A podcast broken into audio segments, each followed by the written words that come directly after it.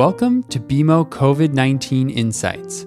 Visit bmocm.com slash COVID-19 for more up-to-the-minute insights. The views expressed here are those of the participants and not those of BMO Capital Markets, its affiliates, or subsidiaries. Hello, everyone. This is Brian Belski, Chief Investment Strategist at BMO Capital Markets. On behalf of BMO Financial Group and us here in BMO Capital Markets, Welcome to the call today, which is the Omicron variant, a medical and markets perspective. We're blessed and honored uh, to have uh, our chief medical expert here at BMO, Dr. John White from WebMD, along with subject matter experts, our deputy chief economist, Michael Gregory, and Margaret Kerins, head of fixed income currency and commodity research, and myself with respect to markets. The flow of the call will work um, as follows. I will introduce Dr. John White. He will provide some commentary with respect to the update in terms of the Omicron variant. I will ask him a few questions and then we'll hand the ball off to our subject matter experts here at BMO. Then we'll follow up with Q&A. You have functionality um, as a participant on this call with respect to Q&A, so please, we want to hear from you. And uh, again, this is your resource with respect to uh, the Omicron variant. As an uh, introduction to Dr. John White, he's the Chief Medical Officer at WebMD. As I said, in this role, Dr. White leads efforts to develop and expand strategic partnerships that create meaningful change around important and timely public health issues. Prior to WebMD, Dr. White served as the Director of Professional Affairs and Stakeholder Engagement at the Center for Drug Eval Research at the U.S. Food and Drug Administration. Dr. John White is an active uh, participant in the medical field. He's still a doctor in the Washington, D.C. area. And oh, by the way, he is also an accomplished author.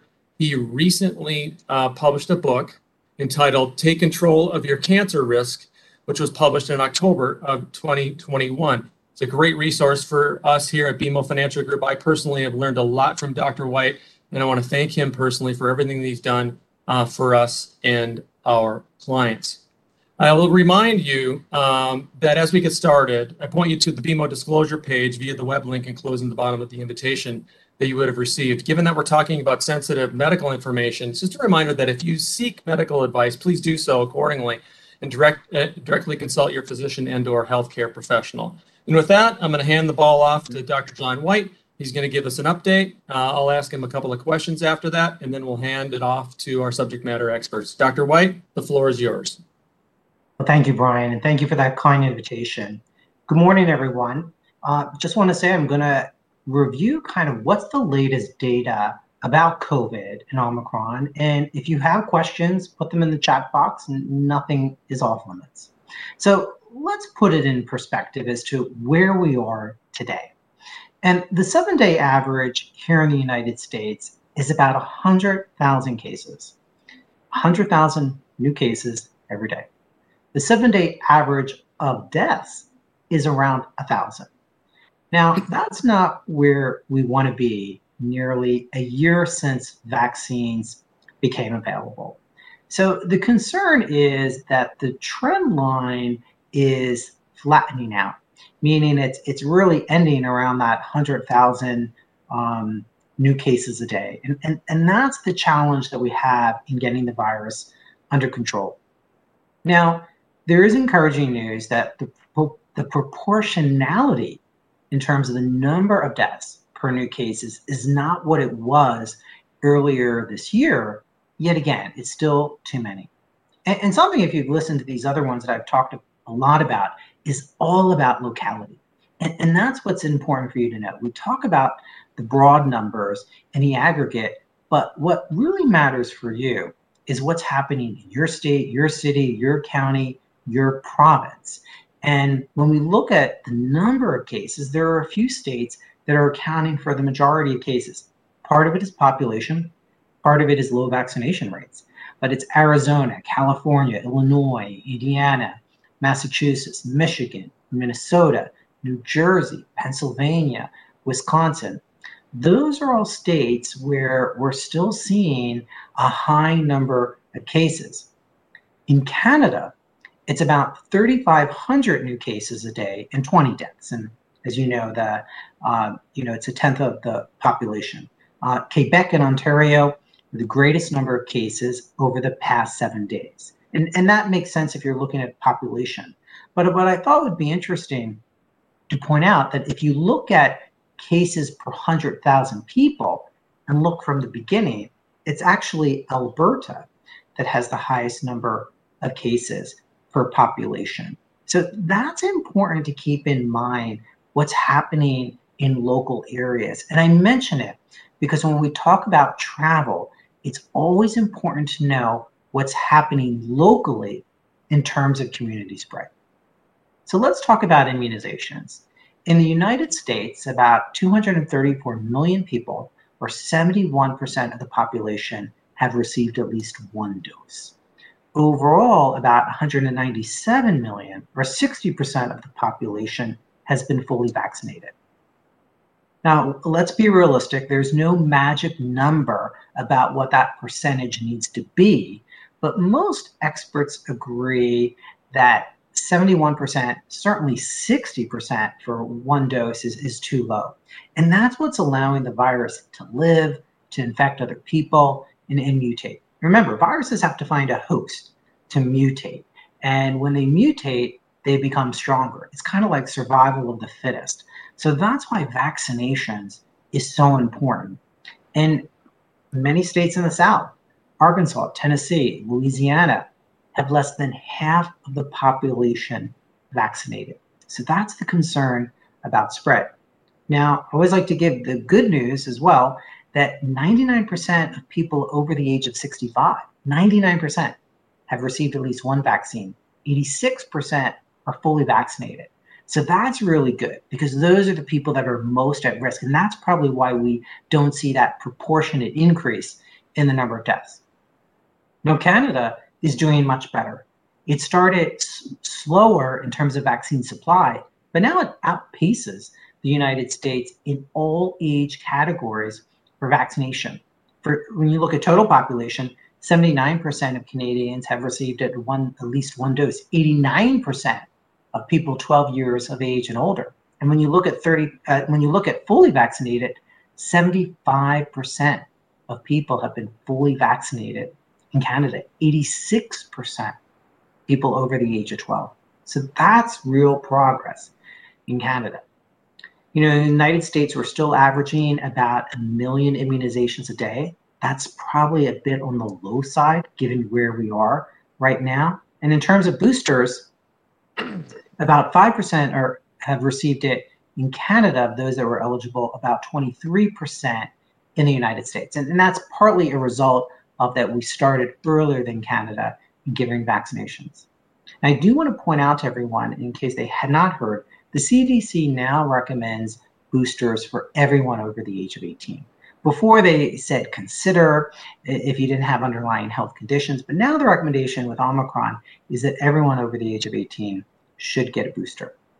And I think when we talk about boosters in the future, after we get through the Omicron variant, I think we're going to start thinking about the need, if we need boosters again, to reformulate the boosters to more adequately address you know, some of these variants.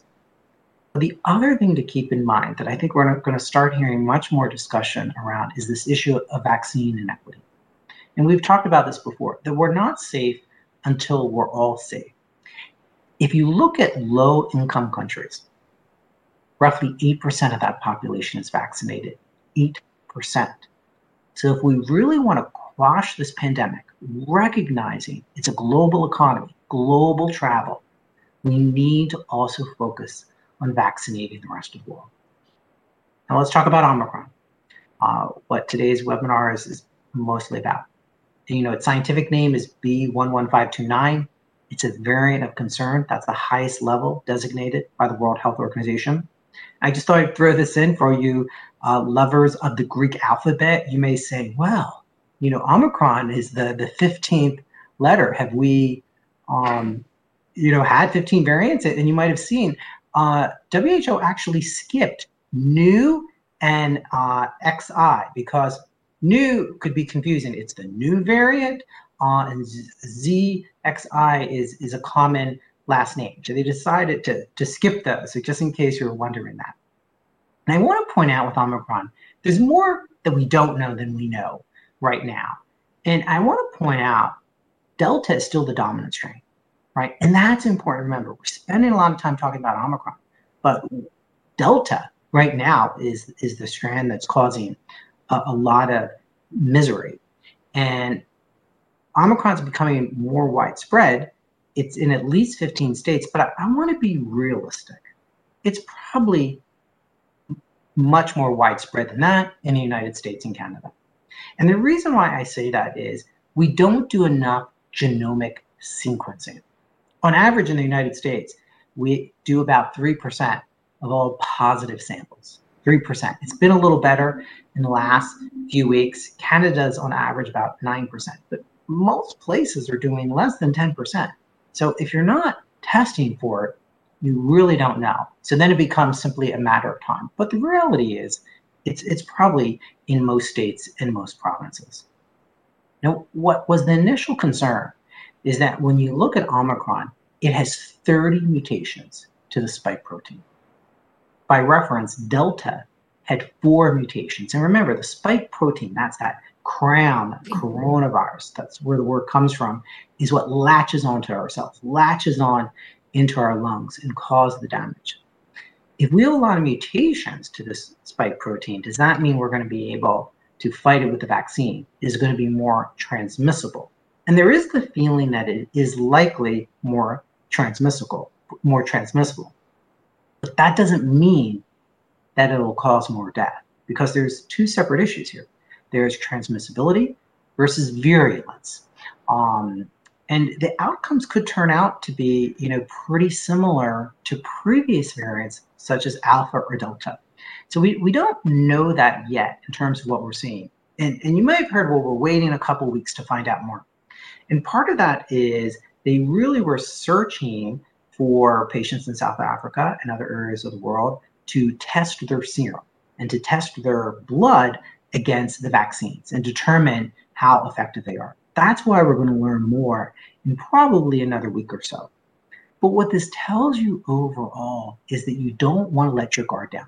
You continue to do what you're doing for Delta, which is get vaccinated, get a booster, wear a mask in some indoor settings based on what the community transmission is. And the other point is to test, test, and test. You know, there's been supply issues for the rapid antigen uh, test. It's been spotty in certain areas of the country and in Canada to get but they're going to play a significant role. And we need to encourage using them much more often, especially if you're symptomatic, before you go somewhere, when you might be seeing people that are immunocompromised, perhaps when you come back from a trip. Um, and rapid tests, I want to point out, have become much more accurate. They're not the gold standard of PCR, but they do help guide decision making and they give you more data. And I really encourage that. And in the United States, uh, the president has announced that private insurers are going to have to uh, cover rapid tests. That's not till next month. They still have to work out some details. It's not clear how many you'd be eligible for. Do you have to be symptomatic? But the point is, this is a, a useful tool, and I want to encourage doing that. Um, I will point out real quickly that the rapid tests don't tell you whether or not you have Omicron. Neither does the PCR test. You can't go somewhere and say, "Hey, what what variant did I have?" Remember, genomic sequencing is done not that often. But real quickly, um, I just also want to point out that the, the future is in terms of treatments, therapeutics, and, and antivirals. Both Merck and Pfizer uh, have antivirals currently that they've been uh, studying. You may know that Merck recently submitted molnupiravir. A vote of 13 to 10 advisory committee approved it. This is a pill. Uh, Pfizer's is a pill as well. You take twice a day for five days. Um, the data did not turn out as well as Merck initially reported, it probably reduces hospitalizations about 30%.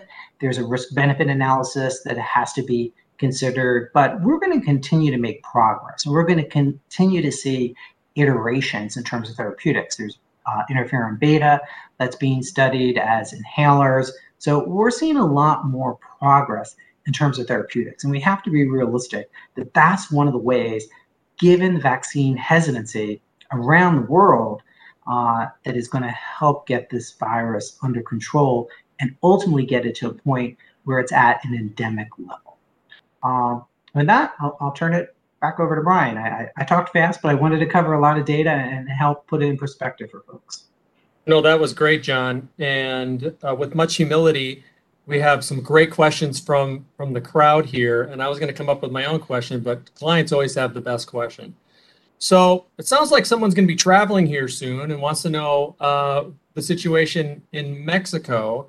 We don't hear a lot about Mexico. You know, mm-hmm. the holidays are coming up, and we're hopefully all going to be able to jump yeah. on airplanes and, and, go somewhere warm. Mm-hmm. And so, can you give us a little more color with respect to how yeah. COVID looks in Mexico and some of the preventative measures going back and forth, either to Canada and or the United States? Yeah, and I just want to put it out there so everyone, just as practical advice, we have to recognize that travel rules are changing rapidly. We had some new rules applied today for international travel, and something that you have to keep in mind is even if you're fully vaccinated and you travel outside of the country and you get a breakthrough infection. Because remember the vaccines they're not sterilizing. They don't remove any type of infection. But if you test positive hmm. prior to coming back in internationally that's going to be a challenge. You're not going to get back in. So you have I, I just want to remind people you have to keep that in mind. Even if you're a citizen if you test positive and you will have to get a test prior to returning to the united states. That could be a concern. You know i think the issue is whether it's mexico or anywhere else you really want to look at what's what's happening. And the CDC does put a list uh, where they discourage travel to, and if that's the case, that implies that it's high community spread. What I would do, whether I was traveling to Mexico or Canada or wherever, I would do my own test, a rapid test, just prior to going. Um, I'd make sure I don't have any, you know, strict time constraint when I get back because just in case you test positive, how's that going to impact um, if you have to stay in another country for about two weeks um, extra or 10 days? And, and then just you know check again right before you go because this is a rapidly changing situation. Canada as i point out is doing much better than the united states in terms of percent immunizations in terms of um, number of cases. That's very good and they have a robust testing system Mexico, n- not as well.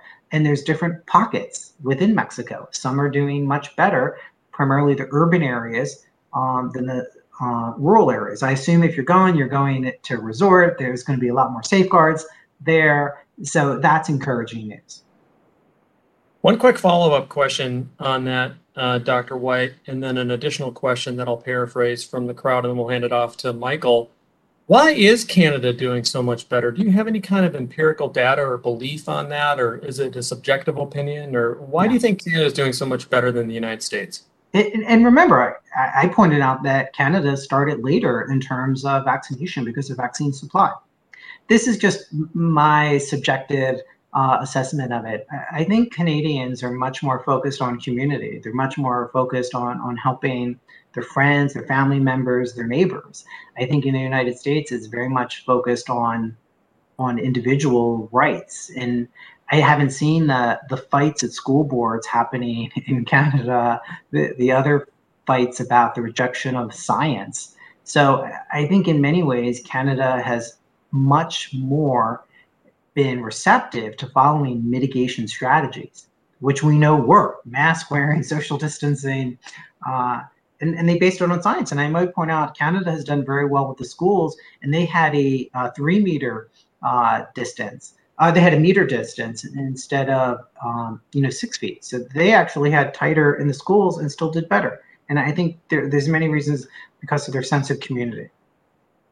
And as kind of a follow up, just to wrap this all up before we hand it off to Michael, we talked about boosters, we mm-hmm. talked about therapeutics where is this thing going, John? Uh, is it going to become like a flu type of thing every year in the season? Uh, is that how you where you see this going, um, or is it a combination, or, or kind of what is what where is this thing going? I think it's going to become endemic, like flu, with this low level of activity, you know, throughout the year. And the reason why I think that is is because of the vaccine hesitancy. There's still going to be a large percentage of people that choose not to get vaccinated in the United States, which is going to allow the virus to survive. And I think that's also going to happen around the world. So it's going to be this baseline level. It just won't be as deadly. Uh, it won't be resulting in as many hospitalizations. but the key is we don't want to have to wait another year or two to get to that point of it becoming endemic. That's why you know we still have to to have our foot on the gas now, uh, you know, to power through this. Thanks, Dr. White. Uh, we've got a ton of questions coming through the portal, so thank you so much, everyone. Keep them coming. We're going to hand uh, the portion of the broadcast now off to our subject matter experts. Uh, first off, uh, Dr. Michael Gregory, who happens to be Deputy Chief Economist here at BMO Financial Group. Mr. Gregory, the floor is yours. Thank you, Brian.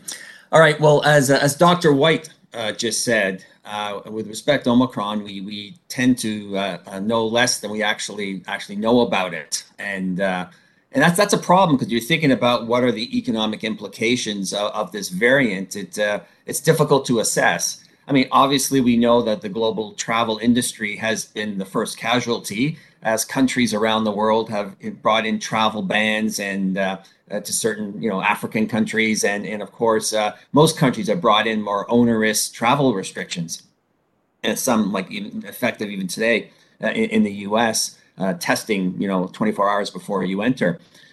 Uh, so, so that's that that's a damper. But we really don't know what more is going to happen until we have a sense of what kind of virus it's going to be. Uh, and in the meantime, as as Dr. White uh, mentioned, is that Delta rules, and that's what we're seeing around the world. Well, it's the Delta variant that's the, that's the predominant one that's impacting economies.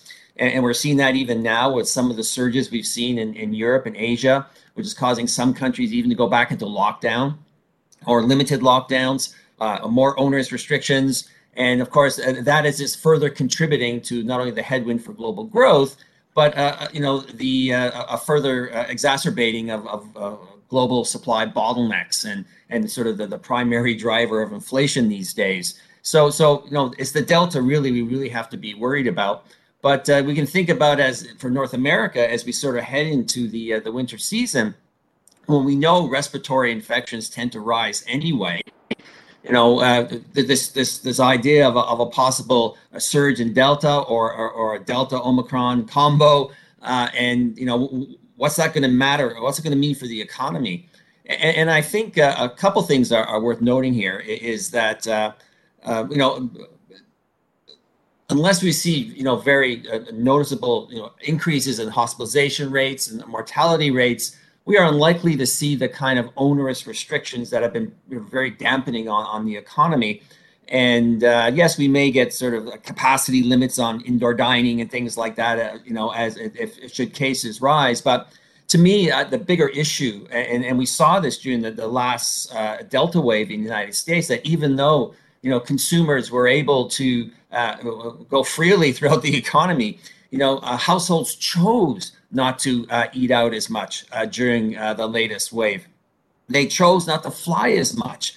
So, so confidence is key here, uh, regardless of what uh, governments do in terms of bringing in more restrictions. The other thing I think you have to sort of keep keep in mind here is is that currently in the economy we have a tremendous amount of momentum on both sides of the border. In fact, we've just recently upgraded our, our, our, forecast for both economies for the fourth quarter by a percentage point, looking for 4.5% growth in the current quarter in Canada, 5.5% in the US. You can think of now this is momentum that we're providing, uh, uh, presumably as we hit some kind of a headwind, whether it's Delta, whether it's Omicron, whether it's a combination of both. So I think that's sort of a, a positive development uh, from that perspective. Uh, the other thing that sort of I think to keep in mind here is uh, we do have this momentum in the economy and uh, inflation on the ground, as everyone knows, it's uh, it remains quite high on both sides of the border. We're looking at decade uh, uh high rates of inflation. Uh, we do know that we have yet to see the, the, the peak in inflation that will likely come uh, during the winter months before presumably things will cool off this spring uh, uh, as as uh, next spring, as this spring sort of reopening surge in prices is not repeated in early 2022. Uh, so inflation rates will come down, but it's uh, you know it's how quickly do they come down? To what level do they end up at? That's the big question marks that central banks are are are, are struggling with now. And uh, and the one thing about you know concerns about a, a, a new variant or concerns about the old variant that's actually had already proven to have an impact on the economy is, is that it's negative for growth. And at the same time, you know, uh, it, it is will probably contribute a little bit more to inflation pressure to the extent it exacerbates uh, uh, bottlenecks. And this is the struggle that central banks, not only the Fed and the Bank of Canada, but central banks around the world are facing right now. How do you deal with, with, with clearly our mounting risk for the economic outlook and, and also mounting risk to the inflation outlook? And I think we're starting to see a, a, a sentiment change among the, the global central banking community where where yes we recognize the risk but now we've got to pay perhaps a little bit more attention to the inflation risk uh, than we would have say a year ago or six months ago because inflation is simply too high.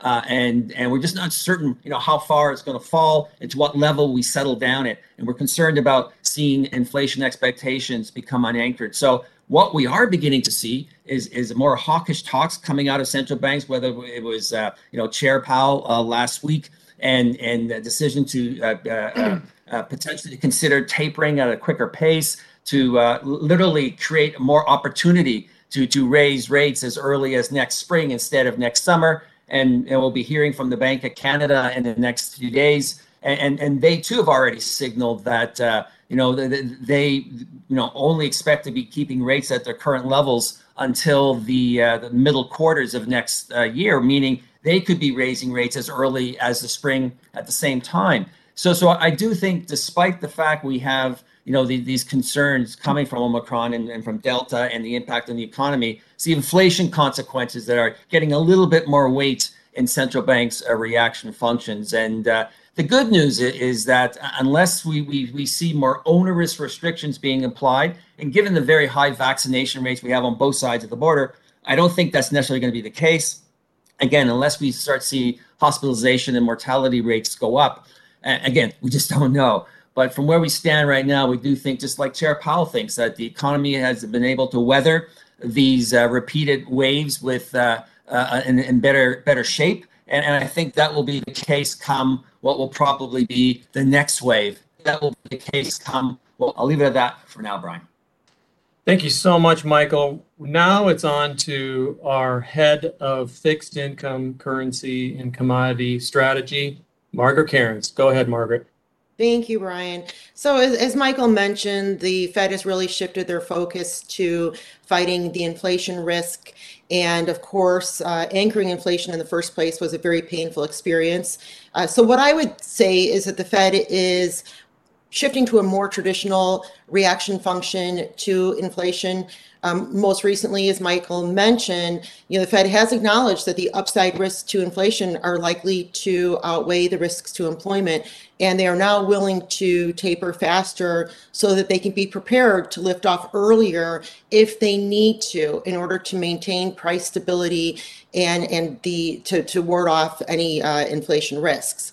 So, you know, that's a key in the in the reaction function and the market has clearly also reacted to that. So basically the fed can't allow inflation to seep into the decisions made by the consumers because once that happens it can become self-fulfilling especially in the backdrop of you know increasing wages and diminishing uh, labor market slack and and as michael also mentioned uh, you know these issues with regard to the supply chain so the emergence of this new variant really adds another element to the risk on the inflation front the risk is that the supply chain disruptions intensify, that they last longer than uh, we, we had initially expected. And, and so this is very tricky. It's tricky for the Fed because the variant poses downside risks to the economic recovery and employment, uh, you know, just with concern over delayed return to office and what that means for some of these uh, urban centers. So the Fed is in this position of really trying to thread a very, very fine needle. They need to slow demand to contain inflation, but really just slow it long enough for some of the supply and employment frictions to work their way through and, and to ease. So, you know, as Dr. White has mentioned, we should get a better understanding of the health risk posed by the variant in coming weeks. So, what does this mean for interest rates? Obviously, we've seen uh, quite a bit of volatility over the past uh, couple of weeks. Uh, we know now that the Fed is clearly willing to raise uh, short-term rates to ward off any inflation risk, and this has given you know the Fed credibility. And we've seen long-term rates actually fall. Uh, the front end is uh, continuing to rise in terms of rates as the market prices in an increasing probability uh, that the Fed does in fact tighten uh, next year. And, and really what we've seen in the past pricing, uh, the market will revert to the most recent experience and likely pricing, you know, a Fed hike every quarter or three hikes a year, something that's to what we've seen in, in the most recent past. Um, and, and, the other, the backdrop, really, the question that we get often, you know, what's going on with tens? We're down at 140. We, you know, hit the 130s last week. Um, and really, the bottom line for that is that we do have uneven vaccine rates, as Dr. White mentioned. We've got different reaction functions to the the, the, the outbreaks uh, by country, and and different uh, implications for the global economy. And of course, you know, ten-year yields are the flight quality asset for the globe. And so, regardless of what is happening in the U.S. economy, uh, we're still going to get this backdrop of a bid for tens due to the international demand. Uh, so, you know, in terms of expectations for for tens into next year, you know, we do think so. We're, we're more bearish than we were this year. This year, we did start off with a call that tens would end, you know, the year at 135 to 140, and you know, held that call uh, despite the backup, especially in the first quarter. Um, and now we do think that we will have a bit more of a bearish impulse next year, uh, that tens will push up into the 2% range. But again, in the global backdrop, you know, if we get into a 225 type of range, we expect better buying to emerge. Uh, we do think, you know, Q2, maybe the end of Q1, uh, we could see this 2% level. And again, we're only at 140 now, so it's quite a quite a ways to go. In terms of the expectations for Fed tightening, we're holding our most likely case uh, September to December. And you know the risk, of course, is to an earlier liftoff, um, given the Fed's concern over the inflation risks and the desire to wind down purchases uh, quite a bit earlier uh, does give them the cover if they need to raise rates to ward off any inflation risks and any inflation uh, expectations. Uh, increase in expectations is undesirable.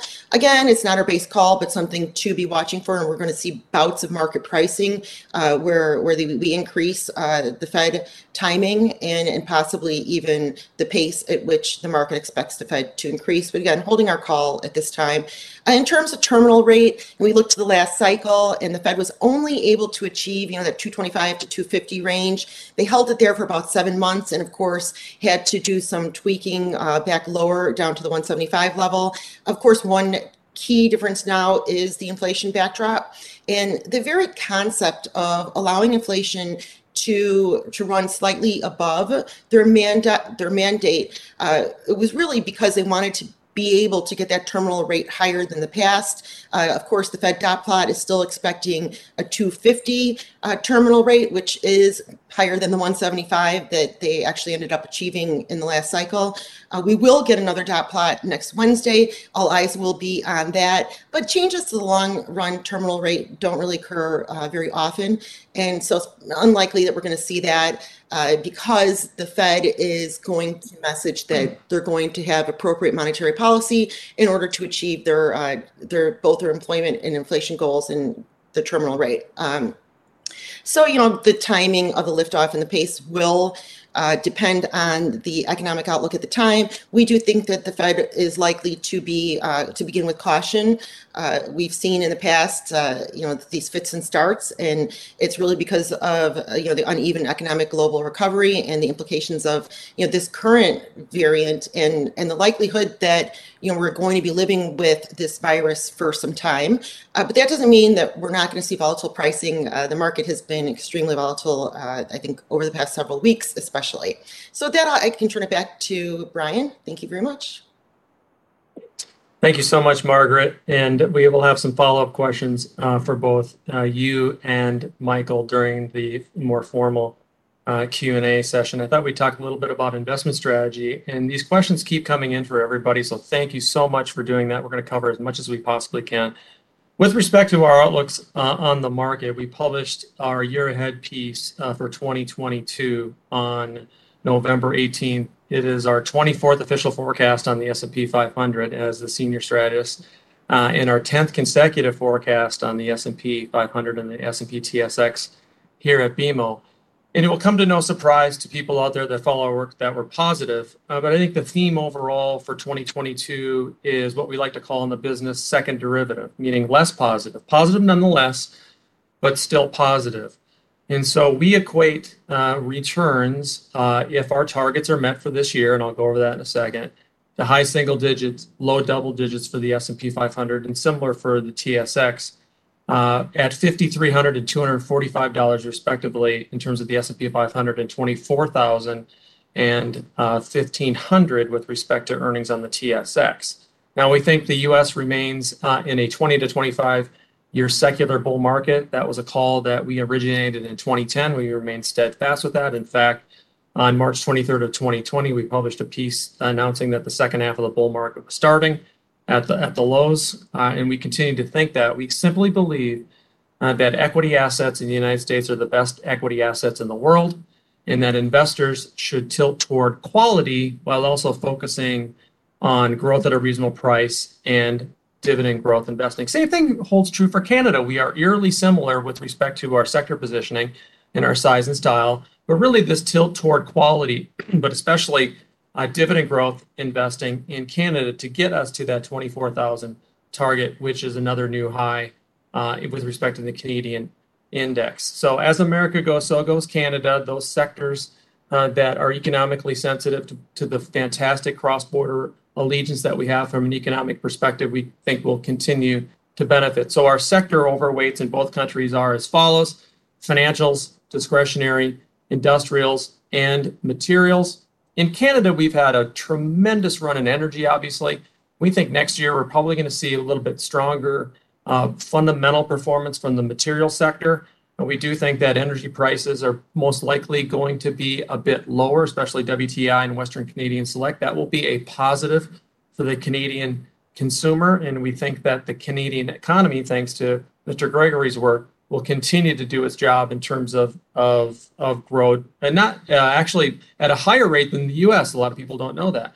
So we think that Canada is coming along for the ride. We think North American assets uh, are the place to be, uh, and we remain positive. Now, what's gone on the last couple of weeks is just a simple case of fire aim ready with respect to what's happening in the markets. Today, we obviously have a very strong day uh, in equity markets, and I think uh, we're starting to see calmer heads prevail, thanks to in part very common sense and analytical comments from people like Dr. John White, which are kind of easing some of the fears out there. Uh, and a lot of people are making subjective opinions. So I would stress to people out there, uh, don't be a, a closet uh, epidemiologist, virologist. Let the let the experts do that, and and and let's keep on keeping on with respect to society and the workplace. We have to kind of cut ourselves some slack. We as a society and workplace did a wonderful job in terms of pivoting in, in February, March of 2020. We are prepared for this. We are prepared for this. And the market is seeing that. And that's why we think the market, uh, in terms of equities, uh, in the month of December, could have an historic month in terms of the upside, given the fact of volatility everywhere else in the world, but given the fact and how I started my original comments that equity assets in the United States are the best assets in the world because we have the highest quality companies, because we have companies that are positioned for growth at a reasonable price uh, and dividend growth. Now, over the next three to five years, our favorite sectors are clearly technology, communication services, discretionary, and financials. Now, technology and communication services are 40% of the market, a very important part of your portfolio. Longer term should be a little bit more overweight because these technology companies are obviously helping lead the uh, the majority of the other sectors. Number one, but number two, they're exhibiting fundamental traits of cash flow, balance sheet, and most importantly, from our lens, earnings discernibility with respect to a low standard deviation of earnings, meaning not variable, not volatile. The markets have obviously been volatile. Margaret talked about market volatility. I believe that investors around the world will seek non volatile assets, which are indeed US stocks. We're going to hand, I'm going to ask a quick question uh, to Margaret, then Michael, uh, and then I'll go to the prompter here in terms of a ton of questions for Dr. John White. So my first question, uh, actually, my question for Margaret would be this: We talk a lot about the Fed doing what it's going to do. It's going to raise rates. It's going to taper. But can you give us some perspective uh, of the liquidity that still stands in the marketplace and what kind of is me looking for the next, let's say, a couple of years in terms of Fed liquidity overall? Sure. So I think that's one of the big questions in the marketplace today. The Fed has been the largest purchaser of US Treasuries over the past couple of years. They will continue, most likely, to um, hold their balance sheet constant, reinvesting um, any maturities. Uh, some of the concerns surrounding liquidity, you know, the Fed does own 60 to 70% of some of these maturities, you know, especially in the uh, 2030s, where, you know, way back when we didn't have a 30 year. Um, and, and some of the, the amount really available to other investors, in some cases, it's only, you know, 8 billion in, in a certain uh, maturity year and only up to 50 billion. And just to put that in perspective, you know, if we're looking at the two year sector, we've got over $2 trillion in outstandings available to the marketplace after the Fed. So, just some concerns about uh, liquidity in the market, given that the Fed really was uh, the backdrop buyer across the curve and really without regard to price you know over the past couple of years and i have to mention that at the same time uh, you know we do have treasury cutting on the run coupons and so, you know, on the runs are very, very liquid. Um, but as coupon size is cut, you know, that will reduce the amount available to the public as well. However, I don't see on the run um, liquidity really uh, suffering. You know, especially in the front end of the curve and, you know, in, in 10s and 30s, uh, we will continue to most likely have, have the same amount of, um, I would say, relative uh, liquidity. You know, 20s obviously been change, uh, trading a little bit with a bump there, um, you know, not really uh, the same part of the curve, you know, as 10s and 30s uh, for, for the marketplace. But, you know, overall, I think it's something to watch as the Fed extracts itself from being the largest purchaser, uh, coupled with uh, Treasury uh, reducing coupon sizes in the on the runs. Thanks, Margaret. On to Michael Gregory. Quick question with respect to inflation. We are a binary state of world. It's either on, off, up, down, green, red. What's the difference between rising and high inflation? I think we've all seen the little girl in Germany post the World War One with a wheelbarrow full of German marks trying to buy a loaf of bread. We seem to be in the marketplace, and the press is doing a great job scaring everybody that we're heading into a high inflation environment, like the 70s. Uh, can you explain the difference and, what your view is the difference between rising inflation and high inflation, please?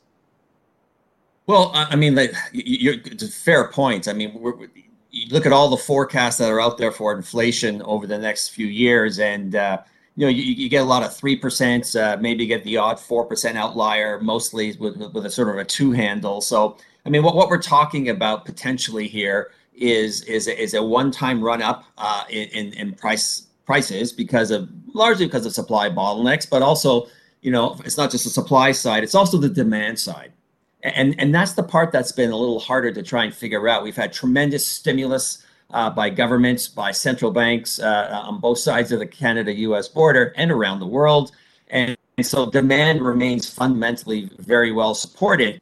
And normally, uh, and and you would not worry so much about inflation taking off uh, unless you had, say, compensating wage gains and and then you know uh, uh, workers demanding higher wages, businesses uh, paying those higher wages, passing them on to their customers, and, and, you perpetuate this wage price spiral, which is something the Fed even says that despite very uh, rapid rates of uh, wage inflation currently, that's not the scenario that's that's likely to unfold or is unfolding uh, in in the U.S. And, and so you know right now businesses do have some ability to pass on their higher costs but that's just because of shortages. At some point, you know, bottlenecks do get uh, remedied, and and those pressures begin to uh, uh, dissipate.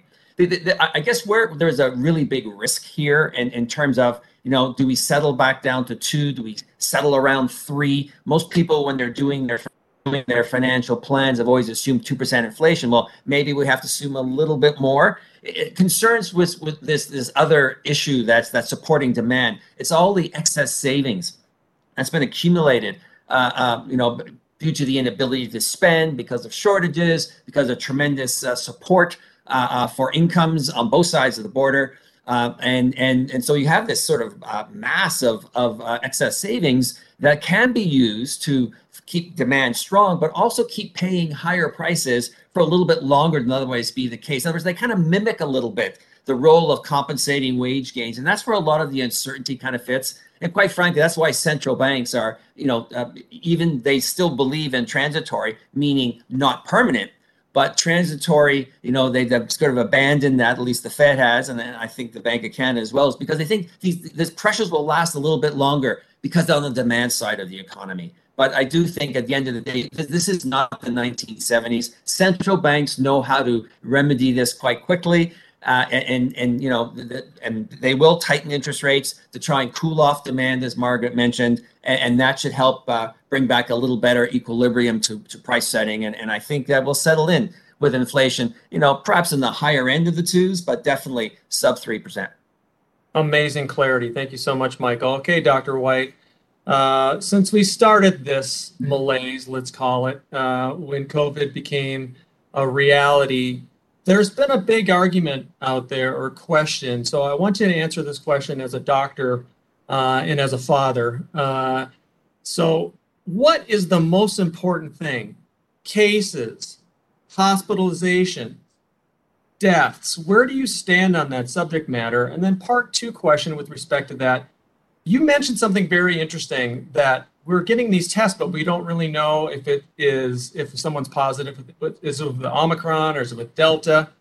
Um, do we have any kind of preliminary data with respect to hospitalizations uh, on Omicron or anything like that? So answer the first question. It's kind of a big picture thing, and then how that how does that filter into the current situation? Because to us as observers and uh, answering questions with clients, we're right back to where we were in February in terms of people's yeah. fears and what they should be following.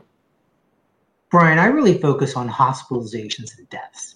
And you know, at one point people are saying, well, we're having a case epidemic. Well, a thousand deaths a day is still way too many deaths. And and this is why COVID is different than the flu in terms of the number of deaths, the number of hospitalizations that we're having. And the impact of those hospitalizations, we've seen this, and it's still happening in some sections of the country is that people are not able to get other services. They're delayed in terms of their care for a heart attack or for a stroke. So that's the real concern that I have. You know, if we have 50,000 mild cases a day, th- that's not horrible from a public health perspective. It's inconvenience, it's you know, it's tough on your life for a period of days. But that's not what we're still seeing. We're still seeing a fair number of hospitalizations, a fair number of deaths. So when we look at the metrics, that's what we should be focused on the number of hospitalizations, the number of deaths. I'd love to say, Brian, it should be the percent positivity of cases, but we're, we're still not doing a comprehensive testing strategy. That's part of the problem. So and, and then for the other question, yeah. big academic centers will do the genomic sequencing uh, at the hospital when you're in the intensive care unit. At that point, you know, I wish we could avoid getting to that point, but it really speaks to the underfunding of our surveillance systems that we just don't have the labs to do it we don't have the people to do it you know we have the scientific capability to do it we just don't have the people and the labs to be doing it you know places like finland do do like 90% of testing in Denmark, but, but that, that's not realistic for a country the size of the United States, given the number of cases, or even in Canada. That's an area where Canada could do a little better as well in terms of the testing of each positive case. Now, it's to um, our initial knowledge that this new variant came from South Africa, and you mm-hmm. touched a little bit about how the US and Canada is doing. You touched a little bit about the rest of the world. What is your view on vaccines for the rest of the world, and how do we get this out, and how do we how do we kind of uh, defend against this going forward? We have improvement in vaccine supply in many areas of the world, but it's the same issues of vaccine hesitancy that we have in North America. That people are resistant, they feel it's too fast, they don't understand it. You know, I do want to reiterate the point in low income countries, we're talking about 8% of the population vaccinated. So they don't even have the vaccine to a large degree. And that's going to be a challenge given that, you know, then we have another mutation be created and thrive in sub-Saharan Africa or another area of the world. It's not it's not a surprise that we're seeing it come from where we are seeing it, India and Africa, uh, et cetera. So it, it's a real concern if we don't focus more on vaccinating the rest of the world. We can't have some areas of the world 10% vaccinated. That, that's going to be a problem for us. So medically and scientifically, uh, it's already coming out that this strain is a little bit more mild relative to some of the other variants. Do you believe that's a trend, Dr. White, that this is potentially going to set the stage for you know less severe mutations going forward? Yeah. You know, I'm hopeful, but let's keep in mind this is like the 13th variant of concern. Each time we get a little more concerned because when they mutate, you know, I mentioned before, they become stronger. They don't become weaker. You know, the, the fittest ones survive.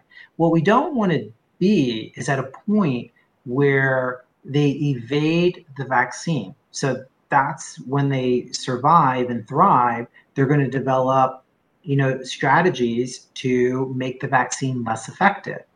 And, and that speaks to the fact that, you know, even if we get mild cases, to your point, Brian, can we live with that as society? It's unrealistic to think that we're going to get to, to zero.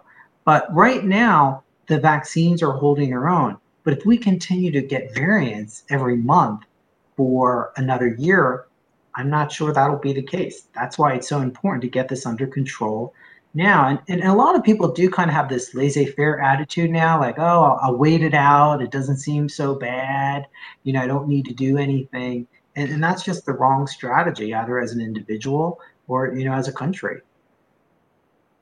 One quick question for Margaret, another quick question uh, for uh, Mr. Gregory. Margaret, what is your team's call on the Canadian dollar? What are you seeing the next 12 to 18 months?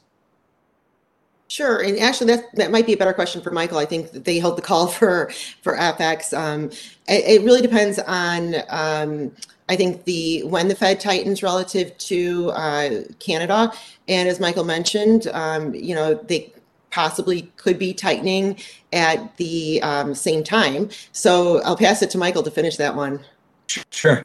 Well, well part of our base case for the, uh, Canadian dollar is that. Uh, we don't get a, a long-term drag on global growth by uh, by the, the next wave of the, the, the, the virus. And, and therefore we get some stability in commodity prices, oil prices specifically. And as everyone knows, they've kind of uh, weakened off quite, quite a bit very recently. And the other aspect of it is that the Bank of Canada does go a little bit sooner than the Fed. And both of those we think can push the, the Canadian dollar stronger to like 123 or something like that by the end of the year or stronger. But again, the, the timing of when the bank goes, Bank kind of goes, and when the Fed goes is going to be critical to that uh, to that outlook. Thank you so much, Michael. I think it's time for my favorite part uh, of the call, where we go around and, and say something optimistic that we're that we're thinking. I've already told you our optimistic view in terms of uh, market than a big bull market, and we should be much more fundamental and less rhetoric uh, and emotion driven. So we'll start with Margaret. Give us something to be optimistic about.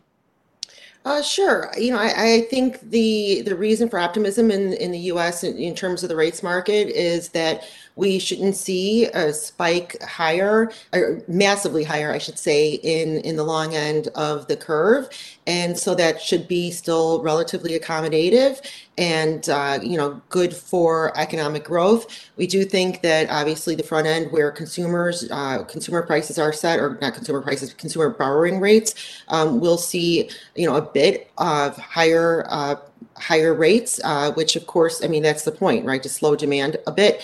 But we don't think that this is going to be a, a massive increase in rates, that, you know, yields will still remain historically relatively uh, low uh, in terms of terminal rate and whatnot. And, and that's a positive backdrop. Um, you know, it's really just trying to slow things down a bit, but keep the economy on its path to recovery. Thank you so much, Michael. Well, I think the thing I'd be encouraged about is that, yeah, yes, uh, depending where you are in the world, what state, what province, what what what country, this is your third, your fourth, your fifth wave of, of the of, of the virus you're going through, and in each one, you know, we, we tend to, uh, you know, understand it a little bit better from an economic perspective. We're able to continue to to to engage in in, in our you know our daily lives and in, in business operations. Uh, regardless of, of those uh, restrictions, as long as they don't get too onerous. And, and I think that's the key thing is that we're able to withstand. We've gotten kind of used to it as consumers and, and running businesses, so it becomes more of a an inconvenience rather than than something which which shocks your confidence. And so I, I think there's a sense of resiliency. And, and, even if we have a lot of uncertainty about what happens this winter, I, I think the economy has pro- proven and businesses, the consumers have proved that it can be resilient. And I think that's probably a very encouraging thing to keep in the back of your mind as we head into this winter. Dr. White, bring us home. Yeah. I think we've seen enormous innovation in the biopharmaceutical industry sector. And I think that's going to have lasting implications for other disease states, Alzheimer's, Parkinson's, other conditions. Because what we're going to see going forward is regulatory flexibility by the FDA and other regulators.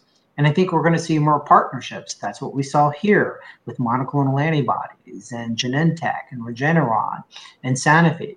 So I think that has an impact on finding you know solutions for our current health conditions where we need more therapeutics. So I, am very encouraged by that.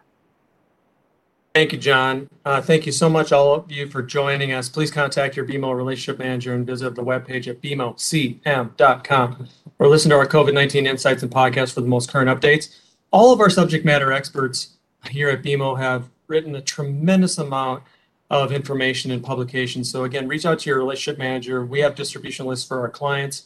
Uh, they can facilitate that. We are here for you. I hope everyone's going to have a wonderful holiday season. Please keep safe and well, and we will be talking to you very soon. Thank you so much for joining us.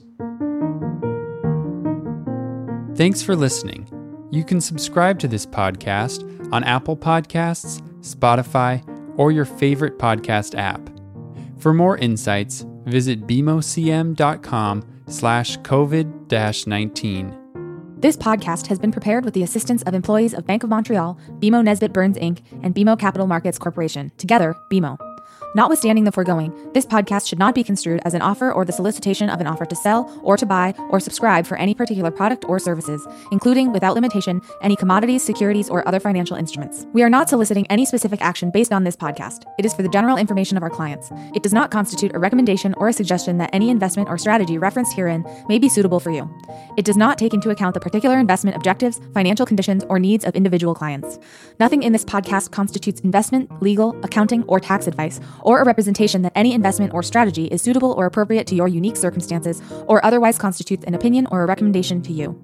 BMO is not providing advice regarding the value or advisability of trading in commodity interests, including futures contracts and commodity options or any other activity which would cause BMO or any of its affiliates to be considered a commodity trading advisor under the U.S. Commodity Exchange Act. BMO is not undertaking to act as a swap advisor to you or in your best interests, and you, to the extent applicable, will rely solely on advice from your qualified independent representative in making hedging or trading decisions. This podcast is not to be relied upon in substitution for the exercise of independent judgment. You should conduct your own independent analysis of the matters referred to herein, together with your qualified independent representative, if applicable. BMO assumes no responsibility for verification of the information in this podcast. No representation or warranty is made as to the accuracy or completeness of such information, and BMO accepts no liability whatsoever for any loss arising from any use of of or reliance on this podcast. BMO assumes no obligation to correct or update this podcast. This podcast does not contain all information that may be required to evaluate any transaction or matter, and information may be available to BMO and or its affiliates that is not reflected herein. BMO and its affiliates may have positions, long or short, and affect transactions or make markets in securities mentioned herein, or provide advice or loans to, or participate in the underwriting or restructuring of the obligations of issuers and companies mentioned herein. Moreover, BMO's trading desks may have acted on the basis of the information in this podcast. For full legal disclosure, please visit bmocm.com/legal. To access our full disclosures for equity research reports, please visit researchglobalzero.bmocapitalmarkets.com slash public dash disclosure slash.